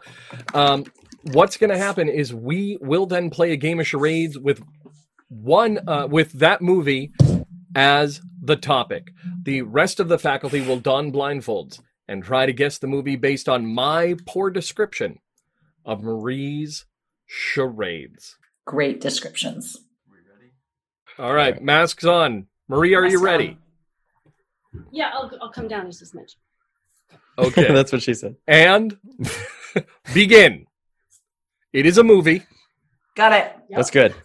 It's not an audiobook. Face off. 5 words. Oh my god. That's 3. Only 3. All right, she's reaching for her hip. She's holding her. She's pulling out a sword. What? She's driving Miss Daisy. What's that movie? She's holding something. She's worried that the sword's gonna hurt her if she touches the blade. Is it The Lord of the Rings? That's too big. What's that movie? She's putting something down over her face. She's putting something down over her face, and now she's breathing through it. Oh, is it Star Wars: A New Hope? Wait, Star Wars: Return of the Jedi? Oh, it's one of these Star Wars. Now she's down with her hands behind her heads. Steve said it. Her head, one head. Steve already said it. Back? Yeah, Steve already said it. Tiny. Ooh. Oh, we already said it. Empire Strikes Back. Steve got it. Steve got it. Oh. I was trying to be Darth Vader and Yoda. Nice. All right. So he gave me Empire Strikes Back, but I said 5 words because it's the whole name of the movie. Yeah. And I felt weird being like, it's 5, but you only gave me the 3. You got it. Yeah. Maximum time on that was 15 minutes. That's well under the maximum time. Very well done. 15 minutes? 15 minutes? That's the max time we normally do is 15 minutes. This was well under that time. You guys nailed it in very short time. 15 uncomfortable minutes. Yeah, this time you did not go that far. You did very well. Very well. So, Jack, how would you like to score? Well, I'm going to go ahead and say, first of all, 5 points to everybody for attempting this, because it's always a challenge to try to just go off of just what secondhand visuals delivered via audio. But I'm gonna go ahead and say 10 points to Steve for guessing correctly.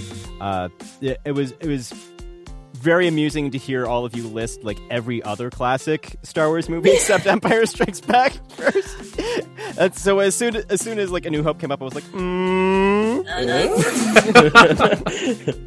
was trying to get that 5 exactly, and I wasn't sure about the buzz. That's the thing. Yeah, right. Yeah, and I to Marie's credit, I only said Empire Strikes Back as opposed to Star Wars: The Empire Strikes Back, which is I think the official title. So. That's partially on me, too. So it's 6 words. And then if you include the episode, it's 9. Right. Well, that's true. But they still got it, so very well done. Our scores are Nate with 40 points, myself with 45 points, Steve with 75, Molly with 130, and Marie in the lead with 150 points. Join us when we return with a pop quiz for Marie and technically correct only on Balderdash Academy. Go Dashers! Whoop, whoop.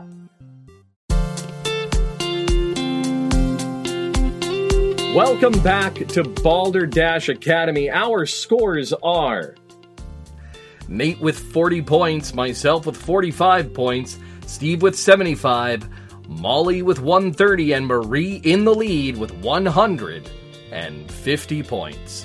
It's time for our final pop quiz of the night. This pop quiz is from the professor of home ec and wellness, Professor Marie Stewart Harmon. Marie. Hello, everybody. I have one of the oldest diets in the book for you. In 2019, Chris Pratt, very handsome. Chris Pratt, went on the Daniel Fast diet. What is the Daniel Fast diet? Is my question for you folks here this evening. Nate, what is the Daniel Fast diet?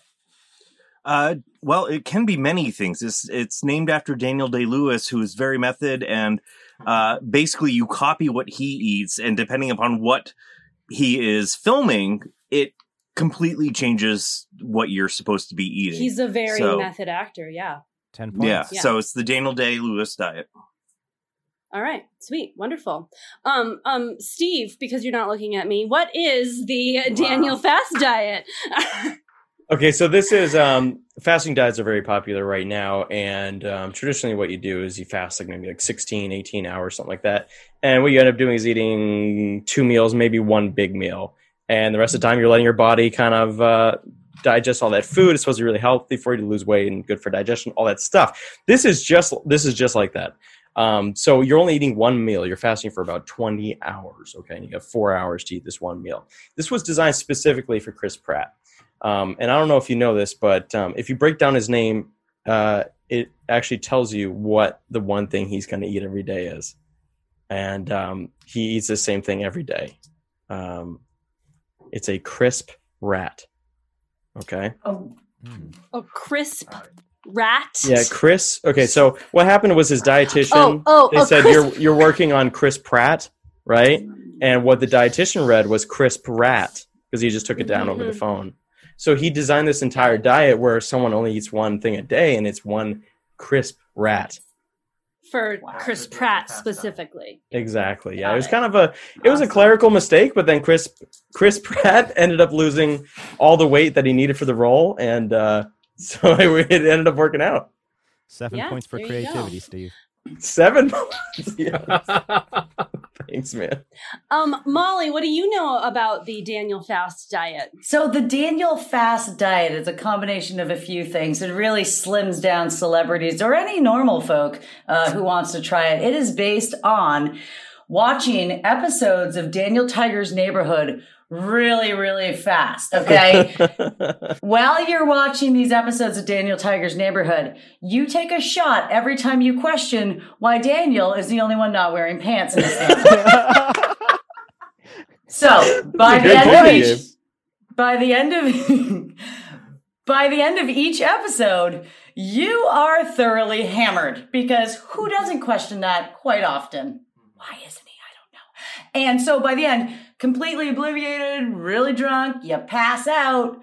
When you wake up, you start all over again. Season 2, baby. So you're basically just consuming alcohol, sometimes having a hangover in the morning and doing your thing, and then getting right back into it, losing all the weight you need. And this is indefinitely. God, I hope not. Until your liver gets out. How long? Yeah. It's an indefinite diet. Well, no. I mean, there's only several seasons of Daniel Tiger's Neighborhood. Okay. So when you get to the end, you go back to your nutritionist. They reassess if you should watch the series again or if you should move on to something else. Right. That makes perfect sense, to coin a phrase from our headmaster. Hey, Bob, headmaster, what do you know about the Daniel fast diet? I know a lot about the Daniel fast diet. Daniel Fast was a toddler who was a very picky eater. He refused to eat certain foods. And, for example, anything fun he didn't like. No bacon. Didn't eat a lot of meat. Not a lot of cakes. He hated beans. Would not eat beans. Vegetables, right out. It's basically a diet that consists completely of Oreos and applesauce. And chicken nuggets. The holy trinity of toddler foodstuffs. Got it. What about mac and cheese? Is that the fourth one? Mac and cheese is picky. What type of mac? Is it like Kraft mac? Are you talking Kraft dinner? Yeah. Spirals? You throw a spiral at a toddler, they don't know what to make of it. Next thing you know, you got a screaming kid, and there's yellow sauce stuck to the wall and ceilings. Unless it's Spider-Man shapes. Ooh. And then it's stuck everywhere because Spider-Man does whatever a spider can, and spiders go everywhere. These are all really, really good ideas for fasts and diets that one might take on as a way of losing weight or becoming more healthy. I'm hesitant as whether I want to give you the answer before we have Jack score you or not. Jack, would you like to hear the answer before I give the scores, or would you like to score them now? Could I get a sum up of our answers real quick? Absolutely. We have Nate's Daniel Day-Lewis diet. It's whatever Daniel Day-Lewis is eating when he is in a character, which is probably very different from, you know, Gangs of New York to Lincoln. Maybe it's similar. Nice. You got two movies that he's in. For Steve, but at the exact same year. Wouldn't it have been if that was the FAFSA, it would have been called Daniel Day Lose It. Oh man, nice, my man. Perhaps it was named after his movie My Left Foot, where he wanted to be a runner but he couldn't because he had two left feet. Fast, got it. Yeah. That's what the movie's about. Yep. We have Steve's. One meal in a 24-hour period. You get one meal in your 24 hours, and it takes place in a 4 hours, and it is based off of the consumer of the diet. So for Chris Pratt, he had crisp rats yes. for his diet. Yes. For Molly, we had the Daniel Tiger's neighborhood viewing party, where you take a shot every time you wonder about pants, which for me would inevitably end in throwing up. So a great way to lose weight fast and repeat the next day. So, and then we've got Bob's toddler food, whatever toddlers eat, specifically Oreos and applesauce. So those are our suggestions here. Gotcha. Mm-hmm. All really, really interesting suggestions. For amusement alone, I'm going to have to go with Molly's on Daniel Tiger and the everlasting binge, I guess. Shots. Bewilderment. Oh, just. How many points? Wow. I'm gonna go ahead and say, let's say 21 points. Woo! All right, for drinking age, I see what you did there. Yeah. Would you like to know what the actual? There's a reason that I said it's one of the oldest in the book. The Daniel fast is religiously rooted, short-term eating plan drawn from the book of Daniel, which appears in the Old Testament. Mm. In the story, Daniel decides to avoid rich, indulgent foods that surround him and have nothing but vegetables to eat and water to drink for 10 days. Most contemporary guides direct followers to eat only food grown from seeds, such as fruit, vegetables, legumes, and whole grains for 21 days, and to cut out alcohol and caffeine and meat and dairy and fats and processed foods. It's very, very similar to a vegan diet today, but even potentially healthier because it eliminates processed foods that can come with lots of sugar, fat, salt, and preservatives. So this is one of the oldest diets in the world. Marie, I think it's the second half of the diet where then you go and live in a lion's den, and it becomes really hard to eat at that point. It is the official diet of the Washington priests. So, there you go. Yeah. That's right. Right now, we have a tie for last place between Nate and myself with 45 points. Steve is at 82.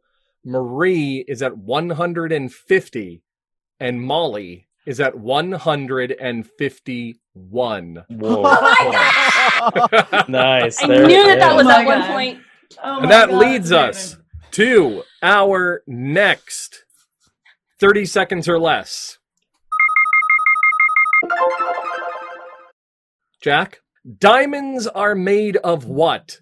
Diamantium, carbon, or quartz? Carbon, I believe. Carbon placed under immense pressure and stress for many, many years. So you are correct. I'm going to give you 10 points. Nice. All right, so our next game is called Technically Correct. I will read a description of a movie that is technically correct. Our faculty members will all come up with an answer as fast as possible. Jack will award points based on the answer that he likes best. Our first question. Okay. This movie is a son looking for his father refuses to eat his vegetables. Marie. Honey, I Shrunk the Kids. Honey, I Shrunk the Kids. Nate. The Good Dinosaur. Good Dinosaur. Steve. Return of the Jedi. Return of the Jedi. And Molly. Finding Nemo. Finding Nemo. So the correct answer So first, Jack, we have Marie with Honey, I Shrunk the Kids, Nate with The Good Dino, Steve with Return of the Jedi, Molly with Finding Nemo. The correct answer was Popeye. Nice. Looking for his father and refusing to eat his vegetables. Yes. So Popeye, how would you like to score? Wow. There is Robin Williams. Oh God, I have to see this with my kids. It's really good. I remember being good as a kid. I don't know if it holds up necessarily, but I liked it as a kid. It holds up pretty good. I actually never saw that one, although I heard it did not hold up, unfortunately. There's a giant octopus, right, in the finale. Yeah. I didn't like something like that. Yeah. If Nate didn't like it. But yeah, I have a bias towards Star Wars, so Steve is the winner of that round, and I'm going to go ahead and give him 20 points for that. Whoa! That's big money. There is nothing wrong with a bias towards Star Wars. Our next movie. That's true. A girl moves from Africa to the Midwest and studies plastics. Oh, I know this. Mean Girls. Molly? Clueless. That's how I am right now. I'm going to say Star Wars Episode 1, The Muppet. I know. With Jar Jar Binks as a Muppet. I'll give you 5 points for effort there, Nate. Thanks. All right. And Steve, what do you have? Apocalypse Now. Apocalypse Now. All right. Pretty sure that sums it up. All right, so we have Molly with Clueless, Marie with Mean Girls, Nate with A New Hope, the Muppet Movie, and Steve with Apocalypse Now. The correct answer was Marie's Mean Girls. Damn it! You were so close, though, Nate. All right, let's see. So, Steve, I'm giving you 5 points for Apocalypse Now because that is an inspired toss in there.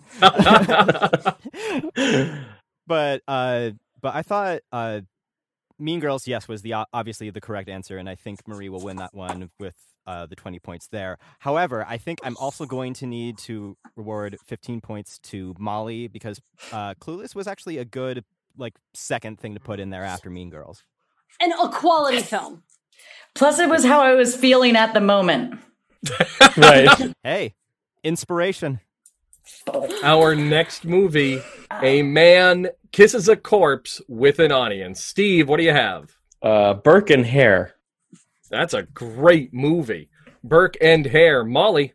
What? Think of a movie.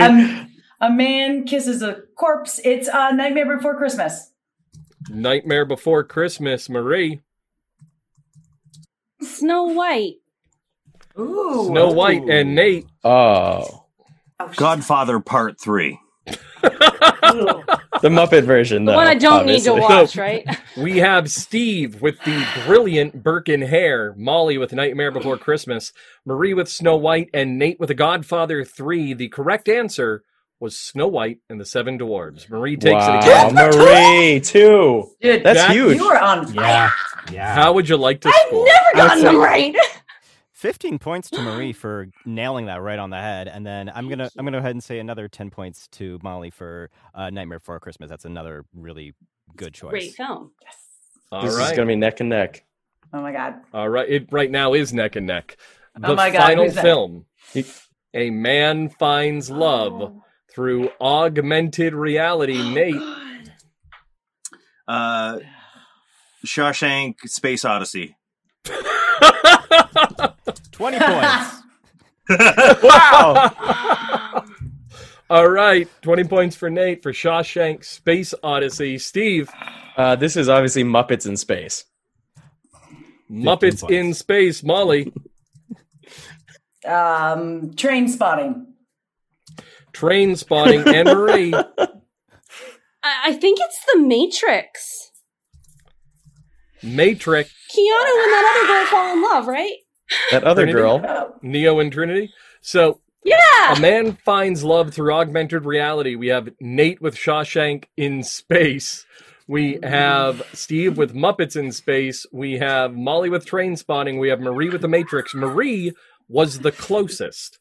The actual answer was Avatar. Oh. Oh, yeah! That movie was so something. Yeah. Long. Jack, how would you like to score? Oh my God. Wow. Jack, this is a big score right now. Just let's take a moment. I haven't done any math. Let's just take a moment and really feel in our soul. All you need to do is give me like 100 points and I might be able to win it still. So. Oh, I'll turn the tables. Oh my God. The fact that I'm actually in the running makes me need to like pee really, really bad. I feel giddy. Okay. Oh my God. No pressure. No pressure. No pressure. I've only won once.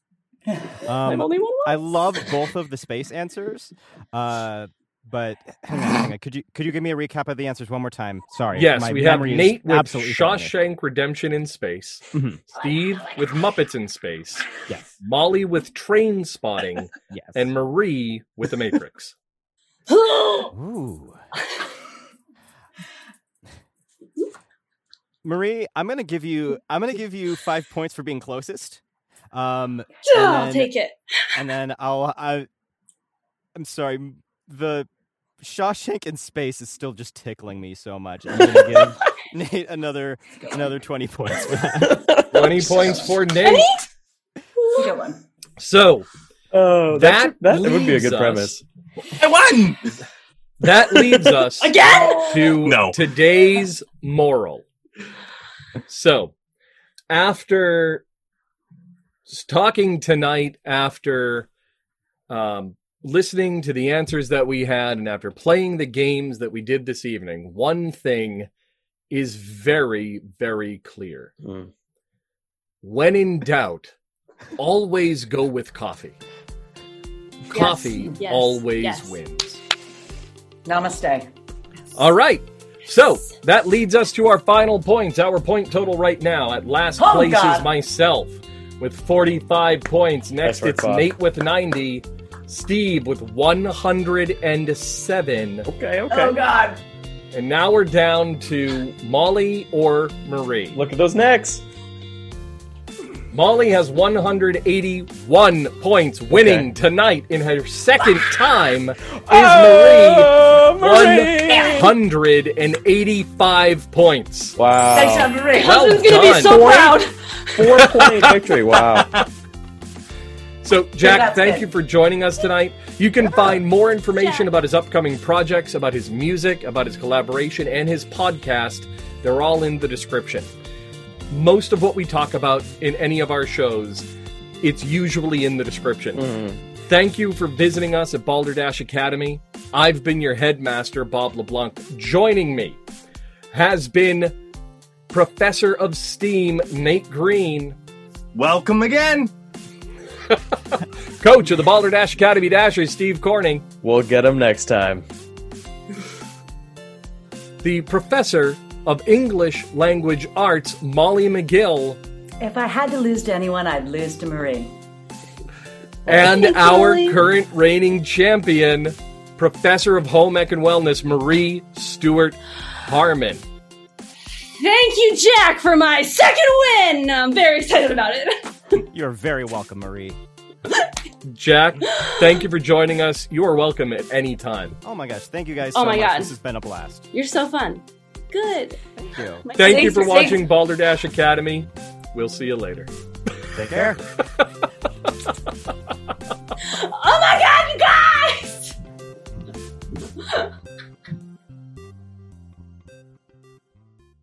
Check out our new Teacher's Lounge podcast on Wednesday, and then welcome visiting Professor Fred Greenhalge. Fred is an award-winning, internationally recognized leader in the revival of audio drama. His work includes Lock and Key and The X-Files for Audible. Next week, we talk about his craft and his time working with Joe Hill, David Duchovny, Gillian Anderson, Kate Mulgrew, Stephen King, and Zachary Quinto. And most importantly, our own Marie Stewart Harmon and past visiting Professor Sean French. Catch it November 16th, right here on Balderdash Academy. Balderdash Academy was produced and edited by Bob LeBlanc. Theme music by ThinkFishTank. Performed and written by Steve Corning. Carla Rose Dubois, Nate Green, Randy Hunt, Bob LeBlanc, Molly McGill, and Marie Stewart Harmon. Copyright 2020, Robert J. LeBlanc and Steve Corning. All rights reserved.